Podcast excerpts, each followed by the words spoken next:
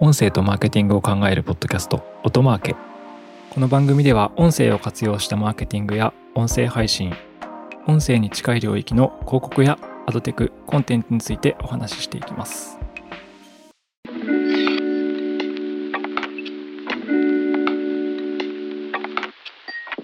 こんにちは音なるの八木大輔ですはい、えー今回も前回に引き続き2023年の9月に開催されたアジア最大のラジオ音声メディアのイベントであるラジオデイズアジアこれクアラルンプールで開催されたんですけどもマレーシアのこのイベントにえー参加してきたメンバー2人と一緒にお送りしていきますはいということでオトナルのサプライサイドチーム長谷部さん桜井さんよろしくお願いしますよろしよろしくお願いしま。す。はい。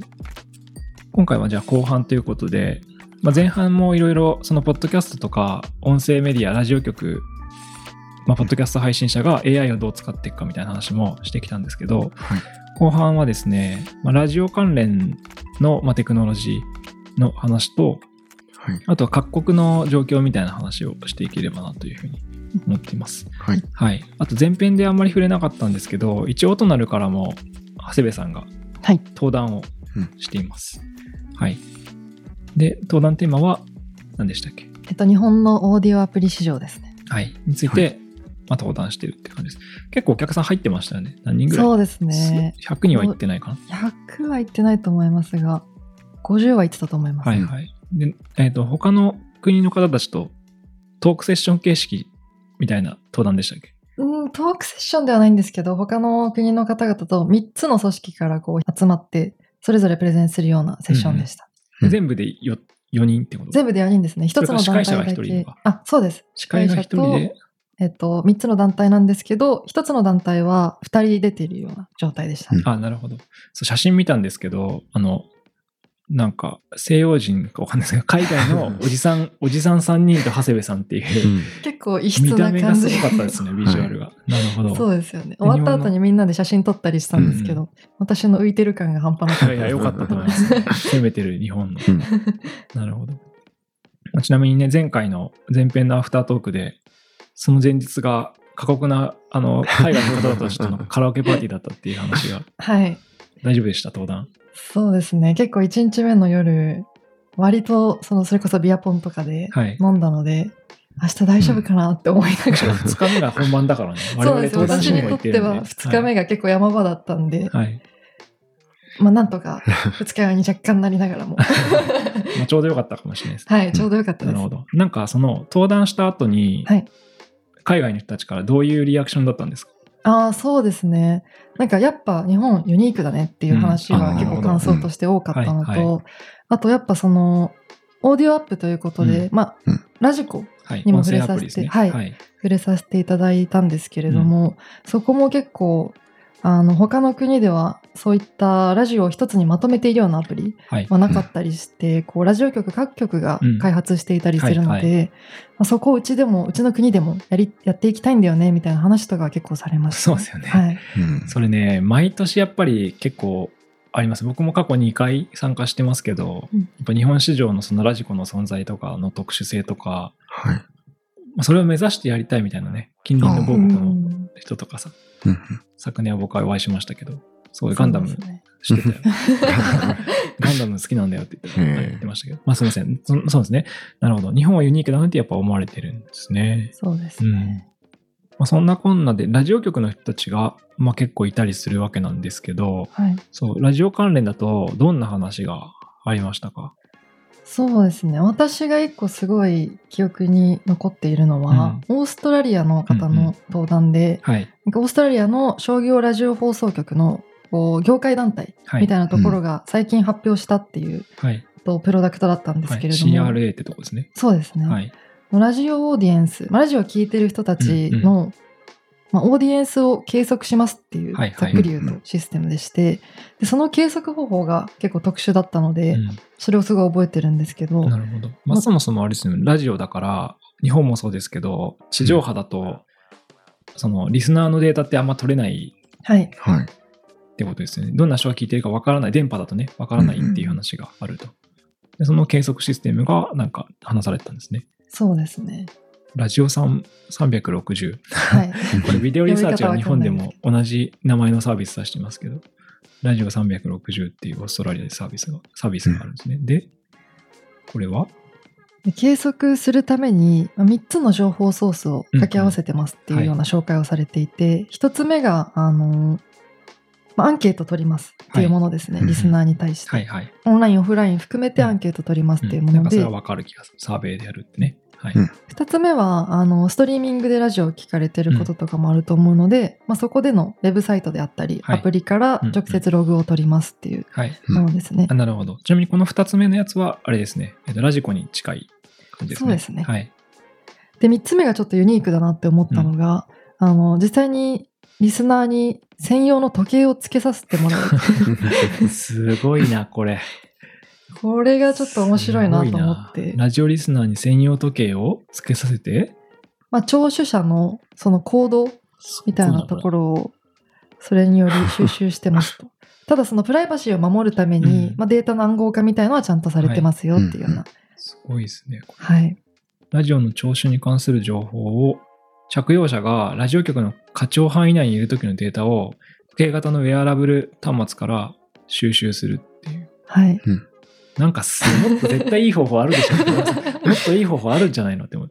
すごいな、これ。2000人のパネルに、じゃあ時計ばらまいてるんだ。そうなんですどんな時計なのかってちょなっんとで気に時計ななったんのでイすヤホンけの全然方が良くないスマホの位置情報とかかつでも何なんですかいねい気もするんわかんないでですすけけど。バンドと。どねかで作ってんのかな。ちなみにそれはだから、地上波ベースの話ですね。整理すると調査と、ラジオのストリーミング。これは日本で言うとラジコに当たるもの。うんと、えーなぜかウェアラブルメーター。この3つを使って、えーラジオの聴取データを作るっていうサービス。はいサービスの取り組みなんですかね、オーストラリア全土の商業ラジオ放送局の業界団体だから、日本だと何なんだろう、民放連とかそういう感じなのか。ポッドキャストとかはそれはどうなってるんですか、あの、ポッドキャストは将来的に、ポッドキャストも含めて横断的なデータ計うんう測んできるようにしたいっていうのは、ここでも発表されていて、はいまあ予定では2014年、来あ2024年です、ね。 2024年。はい。来年を予定していますというようなことをおっしゃってました。なるほど。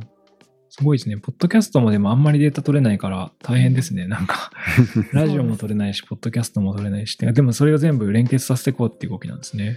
そうですね。うん連携させることによって、まあ、それぞれのプラ聞き方でのオーディエンスの特徴を可視化したりだとか、あとはそれぞれの聞き方で重複しているようなユーザー、はい。がどれくらいいるのかみたいなところも明らかにしていきたいっていうようなことでなす。るほど。そっかさっきちょっと私時計つけてるのをバカにしちゃいましたけど、 確かに一番生活の中でつけてるのは時計ですよね。うんあメガネか時計とか。だってイヤホンだったら外しちゃうから、そうですね。確かに吉野家とか行くときつけていかないでしょ みたいな。置いてっちゃうでしょっていうのもあると思うんですけど、うん時計だったらね、確かにずっとつけてるからっていうことをやるんだ。なるほどね。なんかそういうので取得でき、データが取り始めてるんですかね。あそうですね。ポッドキャストはまあこれからなんですけれども、はいストリーミングで聞く人とうんラジオの実際地上波で聞くはい人との差みたいなところうはん結構分かってきていることもありますよっていうのは発表されていました。なるほど。あ、でもそれ結構すごいな。なんか結局、日本のラジオ局って、日本のラジオ局も放送とラジコ聴取があって、で、ラジコ聴取側はデータ取れてるんですよ。はいでも放送側ってデータ取れないんで、うんはてなってなってるんですけど、さっきの時計とか、あと調査を、調査会社のサーベイを使って、放送側の方とそのストリーミングを比較できてるっていうのが、なんか少し先に進んでる感じはしますね。そうですうね。んまあでも結構日本の状況とかとも似てますね。やっぱ日本はラジコがあるからラジオを使っラジコを使ってそういうことやっていこうっていう傾向ですけど、やっぱデータの可視化みたいのがラジオ業界は課題っていう感じなんですね。なるほど、なるほど。 Audio and Marketing. Otomarket. あとはそう、いろんな国が来てたと思うんですけど、アジア各国の動向というか、はい。国ごとの特徴みたいなのってなんかありました動向というか、まあ、特徴というか。そうですね。なんか、まあ、各国いろんな、こう、データであったりとか、うんまあ、自分が押し出したいものであったりとか、その、各国のラジオ局であったり、ポッドキャストが押し出したいものとか、そういったところとか、まあ、いろんなお話があったんですけど、まあ、まず、こう、開催国のマレーシアっうんうん。ていうと、なんか、フライ、フライ FM っていう、はい。ラジオ局の方が登壇していて、でそこで大きく持ち上げられてたのが2つあって、うんうん。 1つがあの、ずっとお話に出てる AIDJ ですね、はいはい。マレーシアでは AIDJ がそのマレーシア時間の午後2時から4時まで番組を実際に持ってて夕方の時間帯ですね。そうです午ね後帯。でアイナ・サブリナっていう名前なんですけど、うんの女の子の DJ なんですけど、これが実は日本の有名な飲料のカルピスとはい。一緒に共同開発して、カルピスと共同開発カルピスな ぜ謎。 あ、でなんでもかわかんないんです結構愛されてるんですかね。現地でカルピスってもしかしたら、すごい消費されてそうですね、カルピス自体はまマレーシアにも普通に売ってる飲み物なるほど。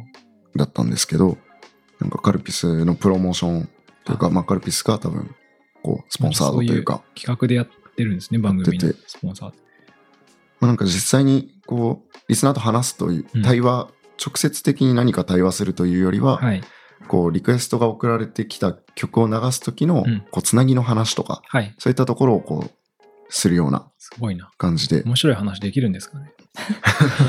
なんかカルピスが関わっているからか、日本とゆかりのあるようなキャラクターになっていて、はいはい、あの、もちっていう名前の猫を飼ってる設定だったりと か、そんな猫飼ってる日本人いないんですね。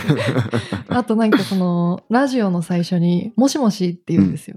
はいはいはい。そういうのとかすごい面白いなって。え、もしもしは、日本、あの、もしもしっていあうことそうです日本語へでー言うのでなんか日本人としてはすごいそれ聞いて面白かったですうね。ん。まあ、ラジオでもしもしって日本人言わないけど言、わない ですなんかいろんな、なんだろこう、うんなんか謎な。カルピスがでもそういうことやってるんですね。うそうですねカルピスがもう日本で最初のなんか乳酸菌飲料ですよみたいな話、うんうんなんかそんな CM をしつつ曲が流れつつみたいな番組を、あのフライ FM ではやってますっていう、うんなるほどまあ、宣伝というか、そういう紹介と、事例がね、はいあ。ったと。あとはなんか、大、元大臣の人が、あの、政治についてこそれめっちゃ面白いな。う、あのえ、い元総理大臣や、元大政治臣、政治家というか大臣ですね中の大臣。がが、パあーソナの、リティを務める。政治について語ったりとか、こう、選挙の候補者と話したりとそかれ。すごいな。日本だとできないんじゃないですか。わかんないけど。そうめちゃくちゃ面白白いですね。だって。結構な大物っぽくて、うんあのイベント内でも登壇の後この方が会場から出てこられた時にはい。みんな写真撮影にもう囲んでたんです よ。すごいな。そそうれタレント化しちゃうんだい。。有名人。田中真紀子さんとかわかんないから、二人は世代的に。田中真紀子さんわかんない。小泉、小泉さんあは。わかります、あはいはい。小泉総理とか、まああの人は総理でしたけど、はい。ラジオやったら聞くもんね、やっぱう。ん。確かに。面白そうだなと思って。そうですね。すっごいな。尖ったことやってますね。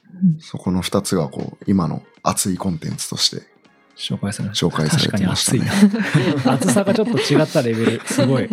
え、でもマレーシアって、はいあれですよね、ラジオのウィークリーの聴取者が、半島マレーシアで90%以上とかそうですっていねう。市場ですよね。半島マレーシアで毎週ウィークリーで聞いてるの半が端じゃない。 97%っていう調査97%。会社のすごいです97%ですよ。すごくない ですかクラス全員ラジオ聞いてる。そうですね日本と聞だかからなそいとこのもうね、仲間外れにされそうなぐらいそうですよね確か。メディアのやっぱ価値観が全然ラジオの、つまり地位がすごい高い国っていう、うんそうですねしかもそれは大臣も出ますね。すごいな。世代別で平均徴収時間もうん。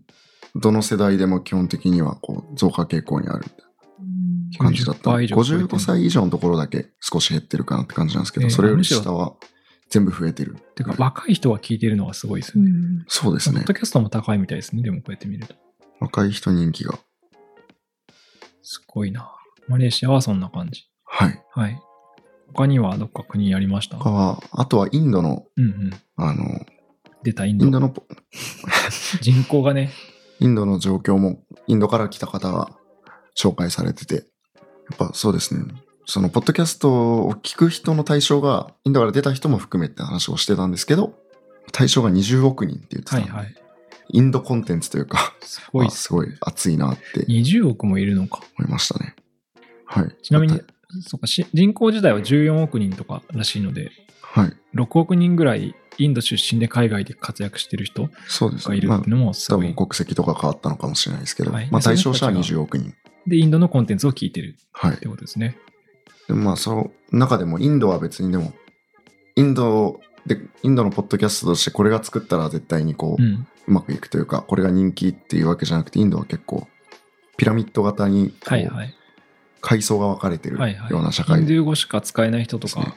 いますよね、多分。はい。なんでやっぱり上上流階級というか、こうグローバル志向を持ったこうはい。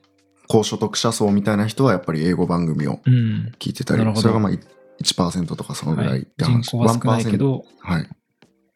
そうですね、人口が少ない。ワンパーセンターズっていう、なんかその中では位置づけを。ワンパーセンターズのはい。 1%しかいない。あ、本当は書いてあるね。これでもすごい面白いですね。インドの人は1%が英語でエリート。はい。エリートで、まあ、英語を使うんで、そこはまあ、英語コンテンツが刺さりますよってはいいう話だったりとか、でも一方で、この、なんか英語がやっぱりネイティブじゃないというか、うん。こう、ネイティブレベルまでいかない、不慣れな層とかもあるので、そういう人はやっぱり、それぞれの地域に合った言葉を使う、使ったコンテンツが人気であ、人気という何語になるんですかそれって。それで言うと、ヒンディー、ヒングリッシュみたいなね。ヒンディー、ヒンドゥー語は多分ちょっと英語も混ざったような言語だと思うんですけど、ヒンディー、ヒンドゥー語と英語みたいなところとか、うん。タングリッシュ。まあその、多分そこ、すごいそううな。多言語であるっていうことがデフォルトな国ですもんね。はい。そのピラミッドの下の方だそうでと、すねローカルランゲージって書いてある ね。ローカルローカルランゲージって何があるんだろう。す特ごにいそな。こには、なんていう言語っていうのは触れられてないですけど、 大阪弁みたいなもの。そのぐらい分かりやすかったらいいですけどね。方言なのかなわかんないですけどはねい。、でもそれぞれがその、やっぱワンパーセンターズはペットとかうん。が、えっ、と、あ、人気ビーガのンとか、コンテンツの例が違うんだそ。うですね、コンテンツの例がそれぞれ違ってて、確かに。ビーガンとかはね、余裕、生活に余裕ないと、そういう思考にならないですもんね。ジェンダーとかもそうそうですね、ジェンダーとかがあって、一番、ビジネスもそうですね。そうですね、そこ、そこより下になると、コメディとかうがん。入ってきたりとか、あとは、クライム。エンターテインメントとしてって、はいいう感じなんですね。そうですね。でも、トゥルークライム、トゥルークライムって一番下のピラミッドの下の層にも入ってるんですね。はい。でもコメディとかなのか。そうですね、コメディとクライム系は、そのワンパーセンターズじゃないところ、ワンパーセンターズより下のところに、ドラマとこかう、。人気があるコンテンツっていうのでうん、挙げられてますね。すごいですね。本当にカースト、それこそカーストっていうのが出てきた国だと思うんですけども、はいインドって。それが今のこの時代も音声コンテンツにもそうですこうね。明確に出てる反ってい映うされてますね。感じですね。あと、APAC とかどうですかそうですね。それで言うと、やっぱオーストラリアの、オーストラリアが特にその、ポッドキャストの投稿みたいなところを話していて、はいはで、まあ、オーストラリアで、さっき、ちょっとインドでも出たんですけど、オーストラリアでも犯罪やコメディなどのコンテンツも結構人気があって、そうまあ、それがスストレス解消とかリラックスにつながるっていうところですごい聞かれてる。エンターテインメント、息抜きとして、エンターテインメントとして行かれてるっていう感じですね。はい。まあ、さっきの、前回の、うん前回のそのオーストラリアの放送ブラン局ド、が。ブランデッドポッドキャストの話であったその、この犯罪、クライムのところは、やっぱ入ってきてるんだなっていんううん感じですね。なるほど。あとオーストラリアはあのポッドキャストもそうですしラジオ局のコンテンツでもあったんですけれどもすごい若い層うん。を取り込まなきゃっていうようはいはいなコンテンツの作られ方はい。をされてるなっていうのはすごい感じましたね。なるほど。ミレニアム世代、Z 世代が主に、ポッドキャストを聞いてる。うんこれ41%ですか ?Z 世代の。25から34歳がそ、のさ41%がポッドキャストを聞いてる。その、レギュラーなんで、まあ、日常的にうんうん。聞いてるのが横41%。断してるね、スライドを見てると。まあでもこれ世界平均なんで、まあ標準値でちゃんと聞かれてるんだなっていう。はい。えーオーストラリアは Z 世代がポッドキャストを聞いてる、聞くようにししてるっていう感じですね。そうですね。あと、聴取シチュエーションはリラックスとか、ドライブ、リラックスしてる時とか、ドライブ中とか家事中に聞く。まあこれ、どの国も同じですね。うんそうですね。こんな感じですね。はい。あとなんか他の国として、なんか他のアジアの国々みたいな感はいはじいでまとめられてて、あの、他の国で言うとインドネシアがうん挙げられてましたうんね。うんインドネシアは結構感情やこうトレンドに焦点を当てたコンテンツっていうのが若者の間で人気っていう紹介がさあれすてごい。て、なるほど。あの、リンティックセルっていううん。番組があるすごい爆発的な人気があるはい。番組ですよって紹介があって若者の間で人気らしいんですはけいど、はい。これはリスナーから寄せられたこう恋愛ストーリーとかそういうのを語っていく女の人が語っていく番組らしくてパーソナリティの人なんか本も出してすごい大成功してるみたいな。なんか昔、あの、お二人わかんないかもしれない。ガラケーの頃に、はい、なんか恋愛の小説みたいなのがすごい流行ったんですよ。うん恋愛小説みたいな。ガラケー恋愛小説みたいな。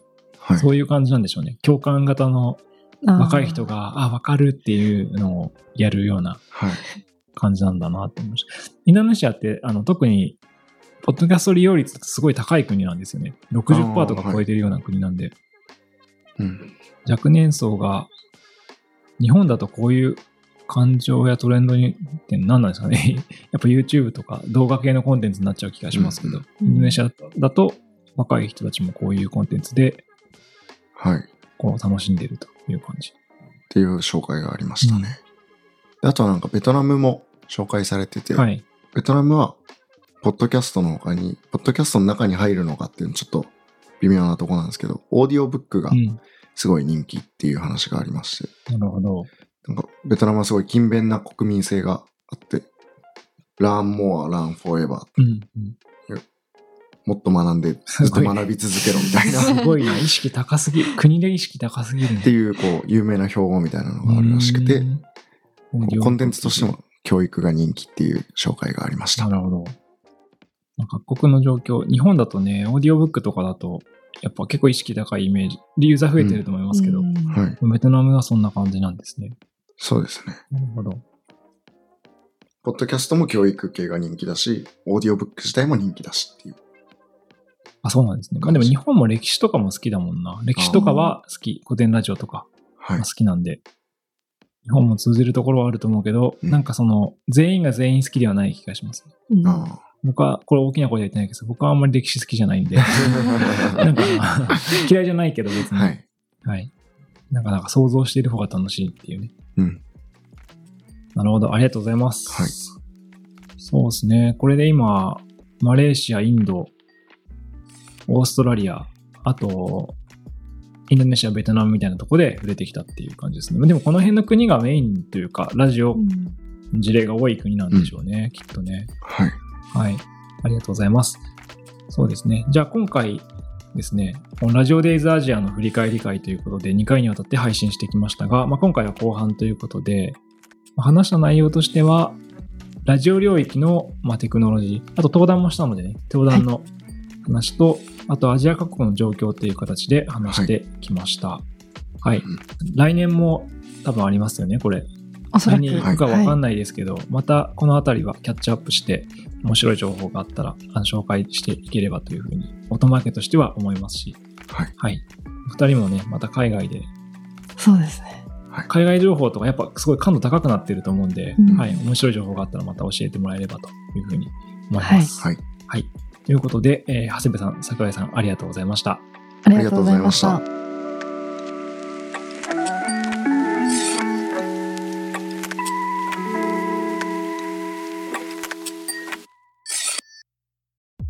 音声とマーケティングを考えるポッドキャスト、音マーケ。Apple Podcast や Spotify など、ポッドキャストのプラットフォームのフォローボタンを押して、ぜひ購読をしてみてください。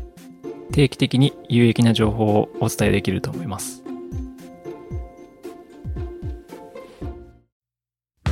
アフタートークです。アフタートークでは、最近私が気になることなどを、まあ普段話してるんですけど、今回も本編に引き続き、え長谷部さん、桜井さんと共に話していきます。よろしくお願いします。お願よいろししくお願まいす。します。はい、で前回もそのマレーシアの出張の裏話をしてもらいましたが はい。今回はなんか水タバコ C 社ですね。 C 社行きました、 C 社ってあれですねインドの人が吸ってる煙プーって出る アラブ系の。偏見間違ってますね人ですかねステレオタイプ間違ったステレオタイプいや水タバコそう桜井さんって水タバコすごい好きっていうのを聞いてて そうですね。はい。ね家でもやるぐらい好き家でですもね。やるぐらいはい。あの機械機械じゃない機のあれ械ははありまなんすか。謎謎謎謎設備 が家に4台ぐらいあるので、 4台4台。邪魔じゃないですかそれ友友人とかにこう、出したりとかいしやてもう店じゃん、 それ。店始めたわ。なるほど。え、それをマレーシアでそうですねマレーシア、まあ、中東発祥はいとはい。言われているので、はい。まあ、マレーシアも結構うんうん。イスラムの文化が強確くかあにるので、うんあのいろんな水タバコのお店が C 社のお店がいっぱいあるのであそうだ、でも。いや、なんか昨年、はあの、そのオトナルの取締役の某帽子、 帽子昨年はね、その帽子と一緒に行ってて、何がししと行ってて、彼もね、あの闇に消えていきま したね。消えていくその前の年とか覚えてないんですけど、マレーシアの はい、 C 社がそう、し彼は C 社好きだから、吸いに行ってるっていう。去年もみんなで行きましたよね。うんすごいな。本場を感じにちょっとえなんか違うんですかまず価格が日本の半分とか。そうですあー日ね本の3分の1とかでも日本でさ、い1杯3000円とか。そうですね1回3000円ぐらいしますけどあのマレーシアだと1回1000円ぐらいでああ、安い。安か1000っ円たからです。 1500円ぐらいでカフェ感覚で行っちゃいますよね。確かに。あそうですの、ねワンショットバーっていうか、ね、軽い、 な何でも酒に例えるなという話なんですけど。なるほど。えーはしごしたんですかはしごしまはししょごしましただよねねあの繁華街のとこですよね。繁華街のとこで。なんか、マレーシアのクアラルンプールのさ、あの都市部ってはい眠らない街みたいな感じですね。うんあーはいなんか12時とか、まあ、うんもちろん電車じゃないから、終電って概念がないんで、そうですね 1, なんで時になろうが2時になろうが、そうですね。平気でネやオっンてますねバリバリでっていう。飲んで C 社行って、飲んで C 社行って、マッサージしてみたいうんえ な。それそれは1日目、2日目。なんかもうずっとです。滞在中、そんなことを繰り返しすてまごいしなた。。 1日目でもカラオケって言ってたけど。あ、そうですね。カラオカケラのオケ後とかのは後行ったり。ああれって酔いざましに効くもんなんですかいいやよーりより回ります回りねますねダ。メ じゃん。すごいな。登壇前にそれをやってるっ1て。日目だから本当に結構なベロベロでしたようねん。そうですねちょっとしんどかったでダすメージ自分で貯めてるじゃんっていう。 でもせっかく行ったかからやそうでっすぱね。りら。確かに。遊んでこ遊ぶというか、うんそこで確かに体験してこないと、そうん現地でしか体験できないことはししておいた方がいいなっていうところで、思い出したぞ。昨年もはい私行きました。水タバコ。行きましたよね。何がしと一緒に。あ何でがもしね、すごいダメなとこ入っちゃって。はい美味しくなかったですよね。僕は正直わかんないんですけど、んその一緒に行ったメンバー何がししが何がししが、あ、これもうダメですってめっちゃへこんでた。あなんでってなる。今年はそこには行かなかったんですけはいど、はいー、う。んそこ以外何店舗か回りましたね。そうですね4店舗ぐ毎毎晩行ったんで毎晩 4, ぐらい行ったかもしれない観光する場所がもうよくわからないっていう。でもやっぱり日本なんかちょっと C 社の話になっちゃうんですけど、はいやっぱ日本で出る C 社の方が日本人に向けて作られてるなって感じは甘いうとか。ん甘甘さとかやっぱりあのマレーシアの C 社はマレーシア味というか本場味があってどういう感じですか苦いとやかっ臭いとか。あの強いですね火力うんというか奥墨の強さが火力が強いんだ。火力が強 強くいてポイントがよくわかんない。匂いが強いの か、火力が強いのか。火力が強いとどうなんですか煙がボコボコ出るのか。やっぱり喉にくる感じというかなちるょっほとど強いですねそのスタボコ特有のなんかやつですね。そのパラメータもーしかしたら好きなのかもしれないですねうん細かな調整とかもしてくれない ししない確かのにで自分で隅コロコロしてましたね。確かに。こそうですねれね、自分で行調っ整しまたすことない人がちなみに多分人口の ね、もう大量、もう多いんで、当たり前のように住み替えるとか言われてもはいわかんないあですけそどうですも、ね失礼しました 僕も行ったことあるんですけど、シーシャ屋さんってね、あの、水タバコってこう、でかいタバコ、でかいなんつうかな、機材みたいなの、はいチューチュー、チューチューでね、スパスパ吸ってると、すいません店員さんがね、日本だと炭をピュピュって変えてくそれうですて、ねこう煙が出づらくなったら直してくれるんですけどね。炭の大きさでこう火の強さを調整してはい、タバコ水タバコの煙が出るようになるので、はい、はい。この炭を交換しなければうん。煙が出るよう出なくなっちゃうんですけどそれのこうちょうどいい頃合いで日本は交換してくれるところがマレーシアは自分でこううまいことやってくださいねって自いう分でどうこうできるもんなんですか、あれ。ちょっと多めにデフォルトを置かれてるのでちょっと外すというか、外すあ炭どをういう処 理をするのか全然わからない。あのなるほど。炭を置く場所があるのではい。そのえ、紅茶みたいな話ですかそろそろ出なくなったな、みたいな。アマスそれをなんか面を変えるみたいな。何をどう面でするのか全然わかんないです よね。まなあそんか外壁落としてましたよね。そうですね外壁を落とした。ますますわからなくなってきたぞ。炭ってなんか周りに灰が吸着していくので、はい一、はい。回炭を軽い軽くあ、なるこうほコンコンどっ。て仕上げる中な中はまだ使えるってことか。衝撃を与えて灰を落としてあげることでこう接地面の厚さを一定に保ってあげるあよくわかりました、今の説明。 テクニックさすがありががとうご必ざい要なまんですけどす。なるほどね。ちょっと聞いてる人には全くわいや わから僕はない割がいきました。はい。話かもしれないです。すごいなでもこれを聞いてよしじゃあマレーシアに行ったら C 社に行こうとは思わないでしょ うねよくわかんないもん行ってる理由もよくわかんないし、そうですねはい。まあ、C 社好きな人でも意外にいるからねだから僕もあのはい。 20代前半の女の子で昔あのうちでそれこそ働いてくれたうんメンバーで趣味をはい。趣味がなんか変わってるから話したくないんですって言ってて、はいで何って別にでも深掘りしないからまあいいですよっていう話だったんですよでなんか絶対変な目で見られるんでって言ってた んで聞かなかったんですけど、はい C 社だったんですよ趣あ味ででもうちの会社めっちゃ C 社好きいるからーですね。な全んくこう隠すことじゃなかったのにっていう、うんうんまあ、意外にだから隠れ C 社民がねうんうんいるかもしれないというということであの音マーケをおはい。聞きの,、あの C 社民の方はぜひマレーシアにですね。行 ったらおすすめはいです。安いけどはい自己メンテはするっていうそうですね、はいうことではい、うまいことやってもらって。そうです ねはいというあの有益な情報を提供したところで、はい、今回のアフタートークはこの辺ではいじゃああの長谷部さん桜井さんありがとうございましたありがとうございありがとうございままししたた。